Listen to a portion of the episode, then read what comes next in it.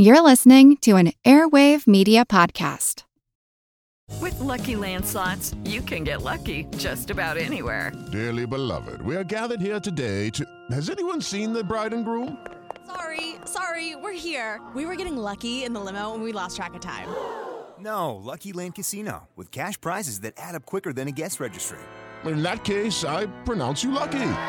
Play for free at LuckyLandSlots.com. Daily bonuses are waiting. No purchase necessary. Void where prohibited by law. 18 plus. Terms and conditions apply. See website for details. This is going to be hard because I'm going to ask you to imagine for a minute a world without your cell phone, without your iPad, your Wi-Fi, without your television. It's pretty tough considering how much we use those items each day. Think about what you're left with. And what you're left with is the reading of books. Or you can talk to friends. You can have others read something to you. But if you think about all the time during the day when you're not working, but you're looking at some glowing orb of one source or another, and how much time that would be, you might realize the importance of figures often not talked about in American history, and that's the clergy. Because the person that you're to see, that you're going to read, that you're going to hear, is the local minister. And if you're in the Massachusetts colony, you're going to notice when you go to church how bare it is. It's wood. The minister's going to walk through the door and reach the pulpit. He'll be dressed not in a fancy coat, not in a purple robe, but in a grave black gown. Somber. Clergy are prominent from the founding of the colonies we know now as the United States of America through to the Revolution and into the early debates between the Federalists and the Republicans and into American history. Most prominent among the clergy in early America would be Cotton Mather. The New Englanders are a people of God, settled in those which were once by right the wonders of the Christian religion. It may be flying from the deprivations of Europe to the American strand. The heavy curse of God will fall upon those children that make light of their parents, required therein by Him. Whatever enjoyments are by God conferred upon us, where lies the relish? Where the sweetness of them? His father's Increase Mather, very important in the Massachusetts colony in fact, has a hand in the government because he's going to be one of the people who are going to have the governor of that Massachusetts colony arrested and sent back to England. And he becomes a bulwark of the independence of the Massachusetts colony. It's going to provide an important precedent for the American Revolution. Cotton Mather goes to Harvard. He becomes assistant preacher for his father, then gets his own church. And if you're in Boston at this time, a lot of what you read and what you hear is going to be authored by Mather because he writes something like 300 or 400 books, not just on religion, but most of them having a religious bent. Little prayer books, some of them. Books just about how to be a good person. One of them is going to reach the hands of a young Ben Franklin who's working for his brother at this time in the newspaper. It's going to be of great influence to him. And he's going to relate some of the same tales in Mather's books in his Poor Richard's Almanac. Mather will write a giant opus, his big work, Magnalia Christi Americana, which is going to talk about the settlement of the Massachusetts Bay Colony, the story of the Pilgrims, up into the time that he's writing, which is the turn of the century, early 1700s. There wasn't a separation of church and state. The two were very connected in the Massachusetts colony. And during the famous Salem witch trials, Mather's going to play a role. At first, he's an advocate for the use of spectral evidence, the idea that someone could be proven a witch by supernatural events, that, that the court should consider it. Later, when his role is criticized in the witch trials, and he's very involved in egging them on, he's going to recant some of this or try to reduce his role in advocating the use of spectral evidence. One of the things that's going to happen to Ben Franklin is he's going to run away from his brother James Franklin and go to Philadelphia and start a life there, become an important printer. This is slightly a violation of law because Ben Franklin, while he's not a slave per se, he is an indentured servant to his brother and owes his brother, by the laws at that time. He, in a sense, runs out on him. When he comes back from Philadelphia, one of the people he's going to visit is Cotton Mather. And there's a story where Cotton Mather brings him into the house. They talk for a little bit. And as he's leaving, Mather says uh, to Ben Franklin, Stoop, stoop. Franklin didn't quite hear him. Bam! Hits his head on the door jamb. This is where Mather intones You are young, and you have the world before you. Stoop as you go through it. Franklin would recount later I often think of Mather's word when I see pride mortified and the misfortunes brought upon people by carrying their heads too high. Mather influenced Franklin in other ways because he was a believer in science. He wrote about the theories of Sir Isaac Newton. He wrote about how plants would grow and spread. But there's another modern controversy that he got himself involved with. The early American colonies are getting hit with a lot of diseases. You know, ships are coming, arriving, bringing what we now know are new microbes to the people of Boston. They had no idea at the time. They suspected it might be some bad air or bad food or or evil spirits, all of these things. Smallpox hits quite often. And Cotton Mather's very interested in reading the medical journals, particularly that of the Royal Society of London, and also in contributing to them because he wants to show that Boston is a significant part of the British Empire and can contribute to the knowledge of people within the empire. It's about 1706 when his church decides that in order to reward him, that they'll provide him with a slave. Mather names him Onesimus. Now, yes, there are slaves. There are also free blacks in the Massachusetts colony this time. Slavery's legal in the Massachusetts all the way up to the time of the American Revolution. I mean, it might work a little different in Massachusetts than it may in the South, uh, but the terms of the deal are the same. Onesimus was not free to go.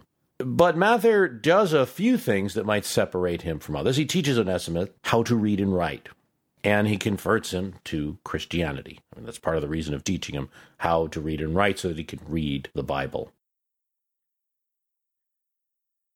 And the most important reason we know about Onesimus is from Mather's own diary. And in 1716 or so, he has a conversation with him about the smallpox. And Onesimus tells him that in Africa it's very common to take a thorn and then take some of the pus from an infected person and injure yourself and put the pus into your own wound. And when you do that, you'll be inoculated from the smallpox. You won't get it again. There's a question as to whether this is the first that Mather's heard of it, or if it's just confirming things that he's heard in other places, in medical journals and the like. But he confirms it by talking to other Africans, free and slave, who are in Boston and find that many of them have a scar because of this practice. By the time Boston gets hit with another smallpox epidemic, early 1720s, Mather has already released Onesimus. See, we don't know a lot about Onesimus, but apparently, by earning money somehow, perhaps doing other work for other people, he bought his own freedom. But when the smallpox epidemic once again hits Boston, Mather remembers his conversation with Onesimus, and he has his own son inoculated. He also brings a Dr. Boylston into the process. He's a supporter. He has his own son inoculated as well. But they want to do more than that. See, Mather is an influencer. If he's behind inoculation, he's going to get others. So he writes a journal article and an advertisement in the New England Courant. This is the paper of James Franklin, brother of Ben. Ben's working for the paper at this time, talking about the miracle of inoculation and how it's worked for them. He also goes before the town supervisors and wishes to have the process of inoculation set as the policy of the colony.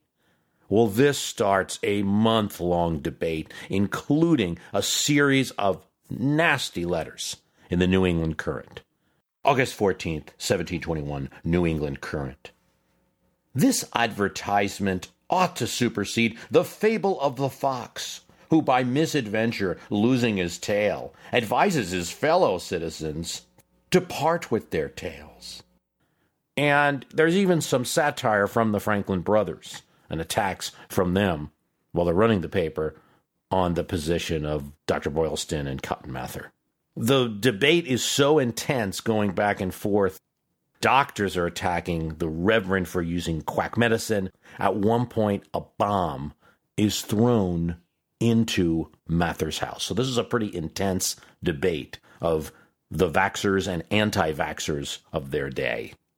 And I mean, you can kind of see it because the last thing you would think is of giving a healthy person a disease in order to uh, prevent them from it. Now we know the scientific basis for it, but they had no idea at that time. It just seemed like some kind of magic.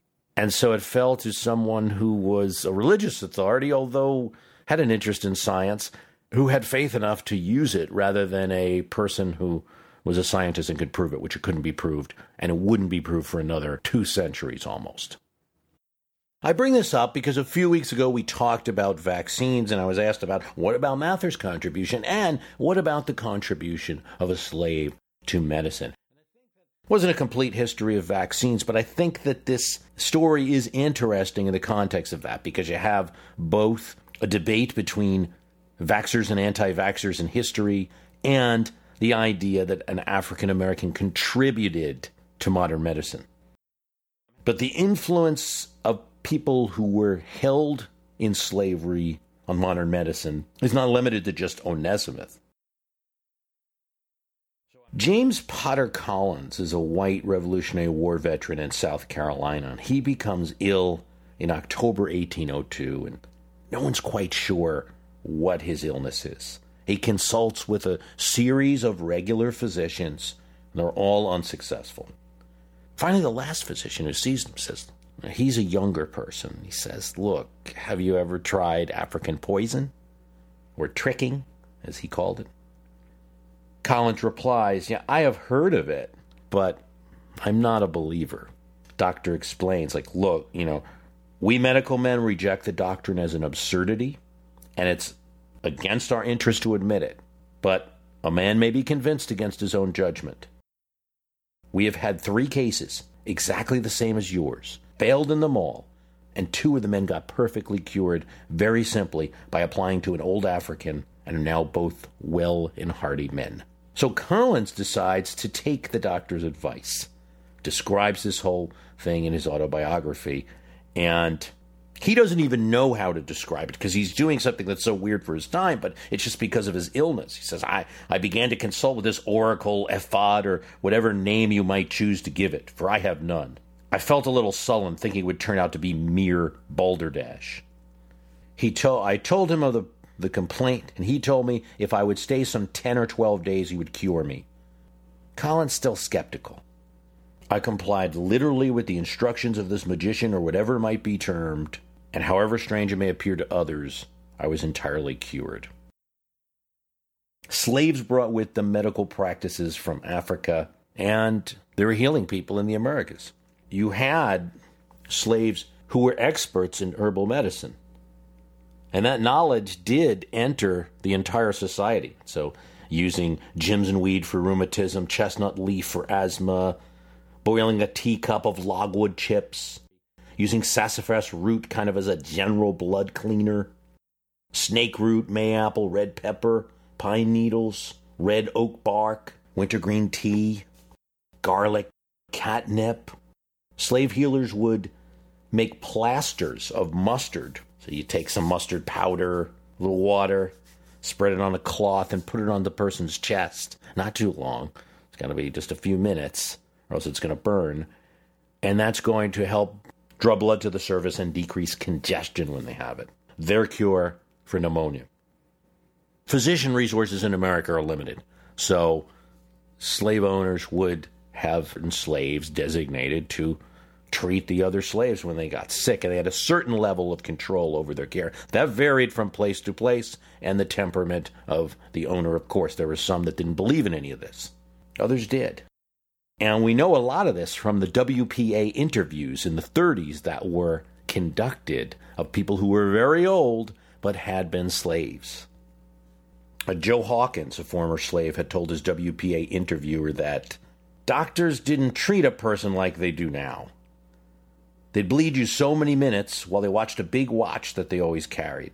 They bled you for almost any sickness, even against smallpox. Another former slave, uh, Sylvia King, remembered. There weren't many doctors in them times, but there was a closet full of simples, home remedies. And almost all the women, white or black, could go to the woods to get their medicine. Wes Brady, another slave in Texas, told his WPA interviewer that the white doctor who was hired to care for the slaves on the plantation where he lived would help the slaves because he didn't want to introduce the traditional medicine treatments. That doctor informed the master that a slave was pretty sick. Sometimes they stay in bed three or four days taking flour pills, he said. This was to allow the herbal medicines, which he felt were better anyway, to heal. There are articles that appear in the medical journals throughout the 1800s, not many of them, but a few, where the evidence that Virginia doctors are citing are in the, the use of the medicine among their slaves. You have a Dr. R.S. Bailey in 1856 addresses the South Carolina Medical Association. You have uh, where he's addressing particular remedies as being from an African American origin. 1850, South Carolina physician Dr. Edward Mitchell writes an article for the Charleston Medical Journal and Review talking about black root Mitchell and its role in curing disease. Also, valuable medicinal plants known as yet only to some of our black population. Now, we also know that in 1825, a slave, Jane Minor of Petersburg, was emancipated for her healing ability. She has her own freedom granted, and she earns enough money to free 16 other slaves. 1749, in South Carolina, the legislature frees a slave named Caesar and pays him 100 pounds per year for his life for revealing his cure for poisons and rattlesnake bites. Here's another one. 1729, a slave named Papin is referred to in the Virginia Council Journal as a doctor who was freed for revealing his cures, ordered to remain under the direction of the government until he make a discovery of some other secrets he has for expelling poison and the cure of other diseases.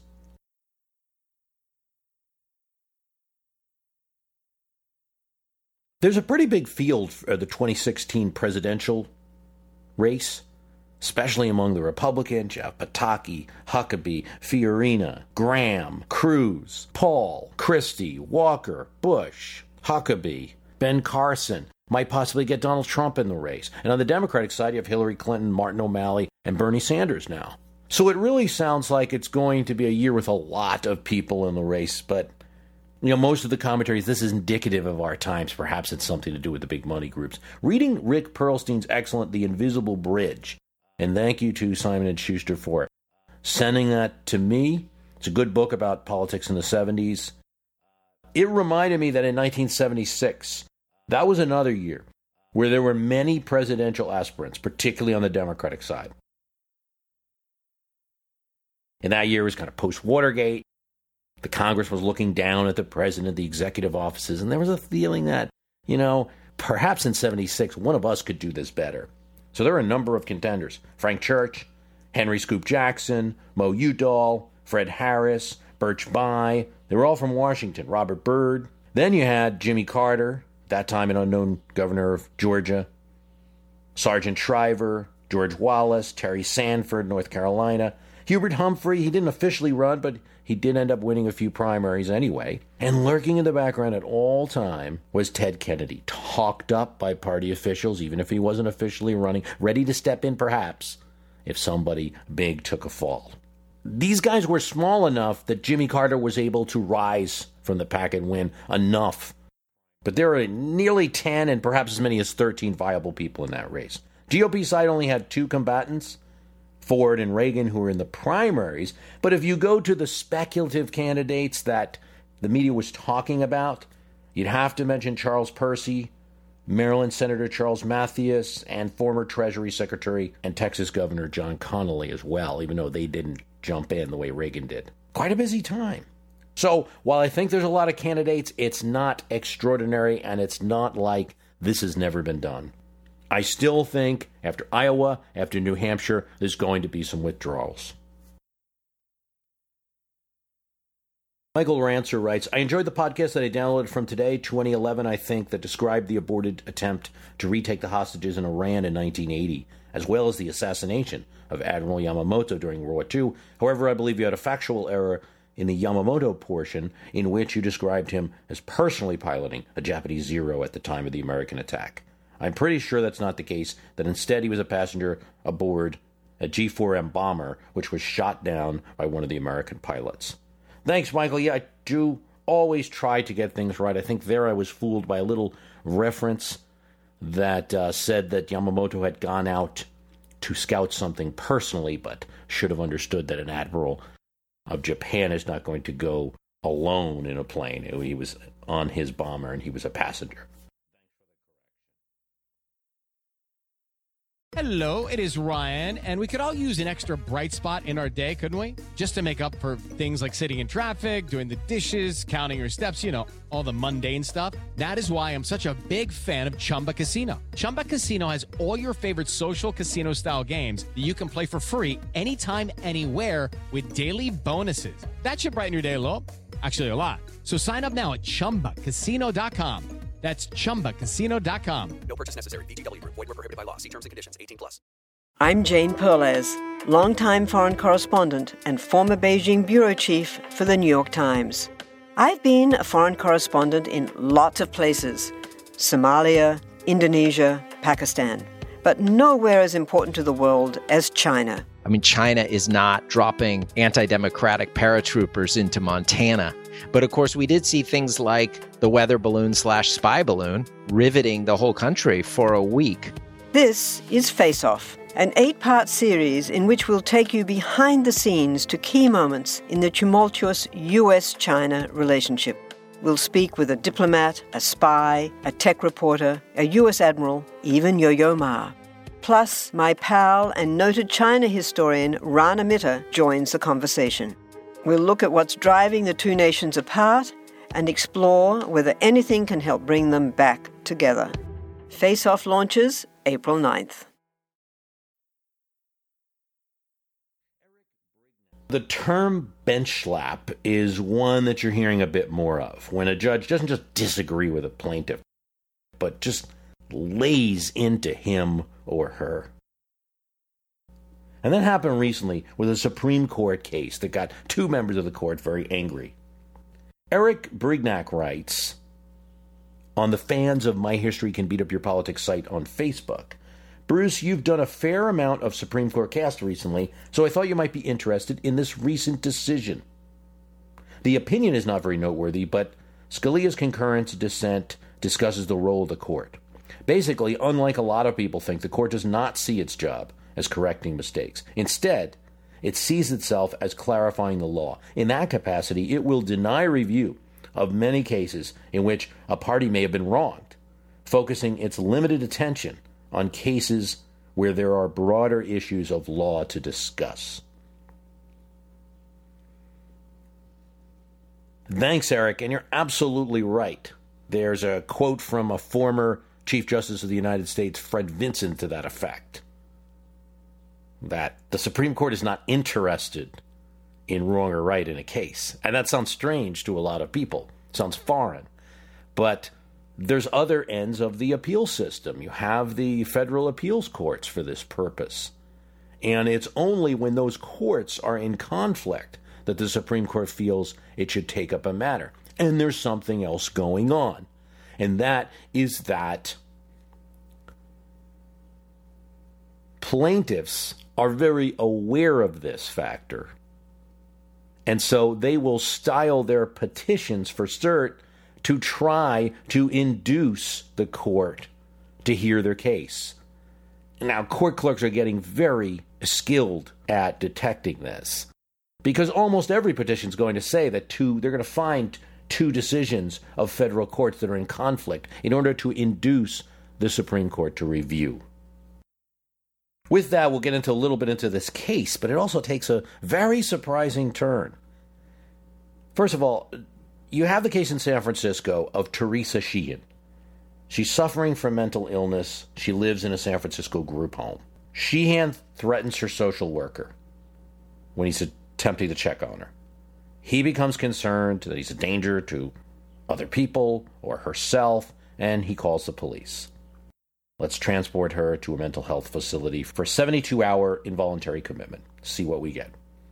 The two police officers arrive. They enter Sheehan's room without a warrant to take her into custody. Sheehan grabs a knife and threatens to kill the officers. They withdraw outside her room. They call for backup, but they don't wait for the backup to arrive. Instead, they come back in. Sheehan again threatens the officers with a knife, and they shoot her several times. She doesn't die, she's injured. Sheehan now sues the officers, the city, for violations of her Fourth Amendment right to be free from warrantless searches and seizures, and violations of the Americans with Disabilities Act. The district court throws it out. The defendants are police officers. They're doing their job. She doesn't have a case. Sheehan appeals. The U.S. Court of Appeals for the Ninth Circuit held that there are triable issues for material fact regarding whether the officer's second entry into Sheehan's room was reasonable, whether the officers failed to reasonably accommodate Sheehan's disability, mental illness, as required by the Americans with Disabilities Act.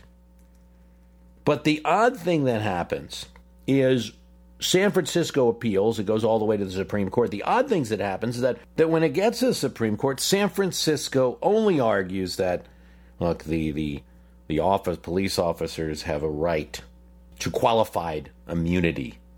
You know, they're doing their jobs, and it has to be a very unreasonable violation of constitutional rights for them to have done anything wrong. But they decide not to argue the second fact, which is that the Americans with Disabilities Act, or ADA, requires cops to accommodate mentally disabled people during police encounters. Doesn't show up at all in their brief for the case. Justice Antonin Scalia and Justice Elena Kagan accused San Francisco in a dissent of playing the court for a fool. Imagine our surprise then when the petitioner's principal brief, reply brief, and oral argument had nary a word to say about the subject. Instead, petitioners bluntly announced in their principal brief that they do not assert that the actions of individual police officers are never subject to scrutiny under Title II and proclaim that the only ADA issue here is what to requires of individual officers who are facing an armed and dangerous suspect. We are thus deprived of the opportunity to consider the second question. Scalia alleges that they used a bait and switch tactic here. You said you were coming to the court to argue for these two things. When you get here, you only argue one. This should be dismissed, and we shouldn't be granting any decision whatsoever. The seven other justices at least go as far as to hear the first point why come to uh, the Supreme Court and only make half your argument? Well, there's some politics behind this. It appears that as soon as San Francisco appeals the case to the Supreme Court, civil rights groups started applying some political pressure to Mayor Ed Lee, City Attorney Dennis Herrera, to give the case up. And disability advocates, too, they're saying as long as the ADA's there, and police officers fear that the ADA may require them to accommodate in a special way people who are mentally ill. They have a strong incentive to create special protocols for suspects who might be seemingly violent, acting under the influence of their disability. But if the court guts that portion of the ADA and says it doesn't apply here, officers would have little motivation to do it. That's their position. San Francisco, in between appealing the case and the day in court, buys that argument, decides to drop that portion of the case. This isn't the first time. Apparently, Washington State was also convinced in they could have overruled a vital ADA decision from 1999. The 1999 case was decided with just a, Justice Sandra Day O'Connor in the majority. As Slate magazine said, no progressive wants Alito anywhere near a civil rights case. I find that historically interesting that you now have cases where we're no longer looking for the steps of the Supreme Court for justice. In fact, we're trying, in some cases, particularly if it's a civil rights issue, there's groups trying to do everything but get to the Supreme Court.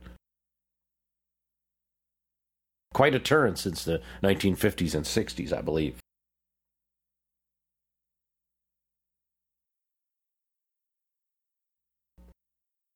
You know, you think about the prominent families in American politics, the Adamses, the Kennedys. You have to add the Bush family to this if we're going to have a third possible contender for the presidency. But one family you don't hear much of, and it's surprising, is the Lincolns, right? And so I got this question who are the still living direct descendants of Abraham Lincoln? And I don't think it's something that's commonly known. But Sadly, with just one living son, Lincoln, Abraham Lincoln's eldest son Robert, living to full adulthood, there was not much of a family tree there to go on. His one son Edward died in youth. Willie died in the White House. Tad Lincoln died when he was 18 after Lincoln's death. Real family tragedy. But Robert, his eldest son, would live into the 1920s. Robert Lincoln would live long enough to dedicate the Lincoln Memorial in Washington, D.C. He had three children, and they had three grandchildren total. At first, Robert dabbled in politics, and he did serve in a couple of administrations, but it was not enough for him, and he, he actually preferred being in business, and he was the president of a railroad. He protected the family name. He was very involved in discouraging unflattering books about his father and wrote off any of Lincoln's former friends who had bad things to say about him after his death. And he would even use his political influence, recommending to presidents that they not appoint people who had said something bad. So Robert Lincoln marries Mary Harlan, has three children Mary, Jessie, and a son, Abraham II. One of those daughters, Jessie, marries Warren Wallace Beckwith and bears a daughter, Mary Lincoln Beckwith, and a son, Robert Todd Lincoln Beckwith. Now, Robert Todd Lincoln Beckwith dies in 1986. And as far as it's really established, the Lincoln family tree ends right there. Because Robert Todd Lincoln Beckwith had no children with his wife, Hazel Holland Wilson. But there's a little more to the story. Perhaps, or perhaps not. We really don't know. Because Robert Todd Lincoln Beckwith, when he was 63, marries Anne Marie Hoffman, a 27 year old German woman. Next year, she gives birth to a son. But it's complicated because they get divorced. Beckwith claims he had a vasectomy. The doctor testifies at a trial. Divorce proceedings begin, and by the time the boy Timothy, who his mother calls Timothy Lincoln Beckwith, turns seven, court trial had begun to disprove this lineage. So, the official court record in 76, the District of Columbia Superior Court, grants a divorce and rules that the child is not Robert Todd Lincoln Beckwith's, that the child is the product of an adulterous relationship. So in 1985, when Beckwith dies, there's three charities that are to inherit $3 million, a family fortune. The American Red Cross, Iowa Wesleyan College, and the First Church of Christ scientist. In order to settle things quickly, they make an offer, and apparently, according to a Slate magazine article, offer 17 year old Timothy Beckwith $1 million. So he has received some of the Lincoln family fortune, even if it's not been established that he is an heir. I don't do interviews, said Timothy Lincoln Beckwith in 2012. Let the past be the past. And so it is. I want to thank you for listening. The website is www.myhistorycanbeatupyourpolitics.com. If you like the program, please consider donating. There's a donate button at www.myhistorycanbeatupyourpolitics and do tell someone else if you enjoy this program. Thanks for listening. We all know how important it is to keep your eye on the money, and not just your own. Stay on top of the latest financial and market news with Yahoo Finance, a podcast that releases new episodes almost every day. You'll hear a brief overview of the biggest news in the financial world, all in three minutes or less, right after markets close. Check out Yahoo Finance wherever you get your podcasts. That's Yahoo Finance wherever you get your podcasts.